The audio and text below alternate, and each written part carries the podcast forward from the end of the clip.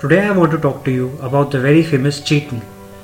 Whenever we talk about weight loss or fat loss, as I prefer to call it, all I can hear people asking is when can we have a cheat meal and how many times in a week can we have a cheat meal? From everything that they're saying, it is so clear that all their focus is just on that one cheat meal. Now I want to ask you a very simple question. Are you following a diet pattern just to have that one cheat meal?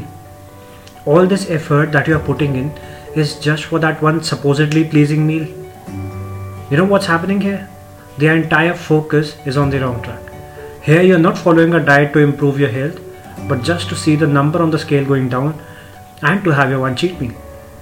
Instead, your focus should be on lifestyle improvement you know when you shift your focus from weight loss and cheat meal towards lifestyle improvement you understand things better you practice mindful eating you practice portion control you understand nutrition and how it affects your daily life.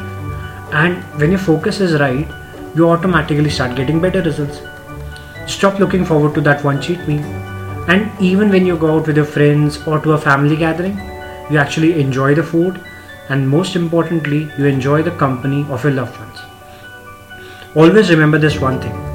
One bad meal won't make things completely bad if the rest of the routine is on track, and similarly, one good meal won't make things completely fine if the rest of the routine is going haywire.